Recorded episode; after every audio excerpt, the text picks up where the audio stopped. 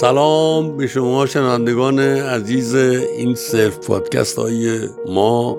امروز 23 بهشت و امیدوارم از تمام نعمت های فراوان این بهشت بهره من بشید چون این نعمت ها خیلی زیادن. سایه ترینش هوای خارج از تهران. چه هوای خوبی خورده از این دود این شهر دور میشه. بحث امروز راجع به تحقیر و زورگوییه.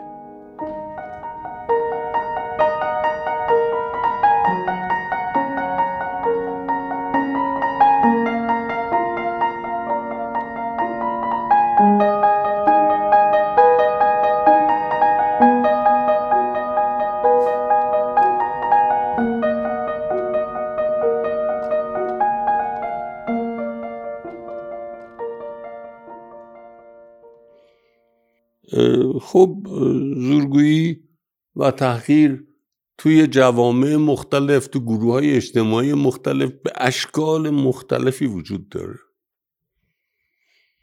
من می‌خوام راجع به برخی از جنبه های زورگویی و تحقیر که شما می‌تونین باش آشنا باشید تجربه کرده باشید شنیده باشید یا دیده باشید صحبت کنم. وقتی کسی در حال صحبت و محتوای این صحبت خطاب به شنونده اینه که تو نمیدانی. در اینجا ندانستن ندانستن شنونده یک وظیفه بیشتر به دوش گوینده نمی‌ذاره. بلکه ابزار تحقیره این یه, یه نمونه است. تو نمیدانی. یه نمونه بدتر که باز هم یقینا خیلی شاهد بودید. این جمله ساده است که تو نمی‌فهمی. نفهمیدن من شنونده دلیل جایگاه فهمیده بودن گوینده است. این اصلا دلیل اون نیست. اگر راست میگی که فهمیده ای به من بفهمون. فهمیده بودن خودت یا دانستن خودت رو در لایه ای از رازها و اسرار مگو پنهان نکن.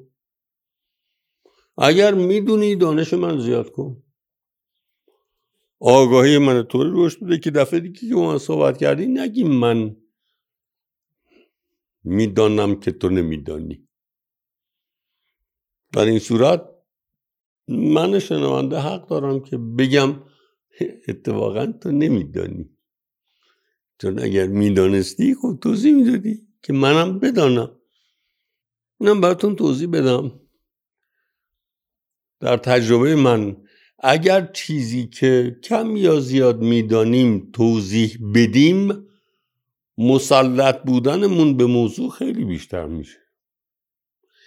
اگر توضیح ندیم ابهام این که چقدرش روشنه برای خودمون چقدرش ناروشنه باقی میمونه. ولی مسئله اصلی اینه که چرا نیاز به تحقیر دیگری داریم؟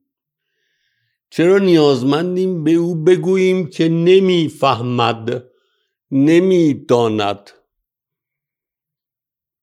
شاید شاید علت اصلی یه عدم اعتماد به نفس اون گوینده که ادعا می‌کنه می‌داند. چون گفتم اگر میدانی که هیته وظایف جدیدی جلوت باز شده که با این دانش چیکار می‌کنی؟ چقدر منو بهرمند می‌کنی؟ چقدر دیگری رو که قبول داری بهرمندش می‌کنی؟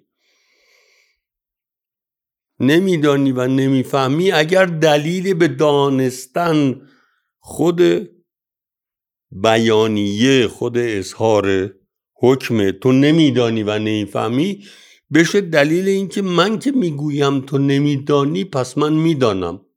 نه. نه. به هیچ وجه دلیل این نیست. اگر میدانی برای من توضیح بده.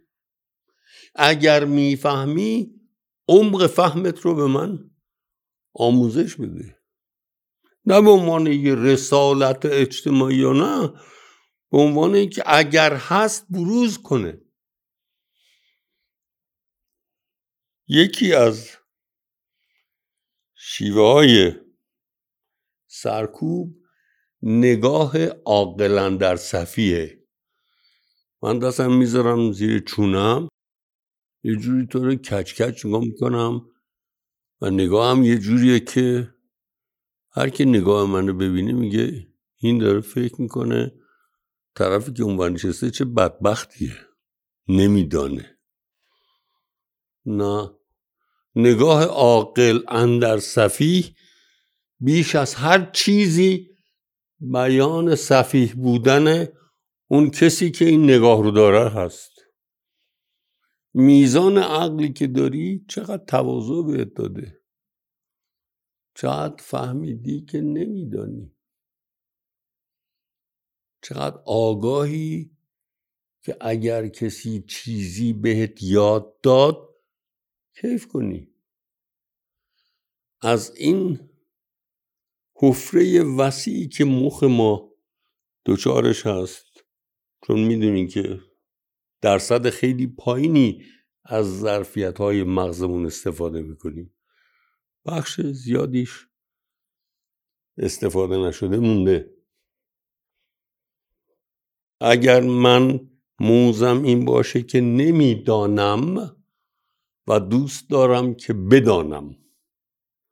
اگر چیزی هست که نمی‌فهمم و مدیون تو خواهم بود اگر کمکم کنی که بفهمم خیلی بیشتر از او که ادعا می کند که می‌داند و می‌فهمد شاید می‌دانم و می‌فهمم.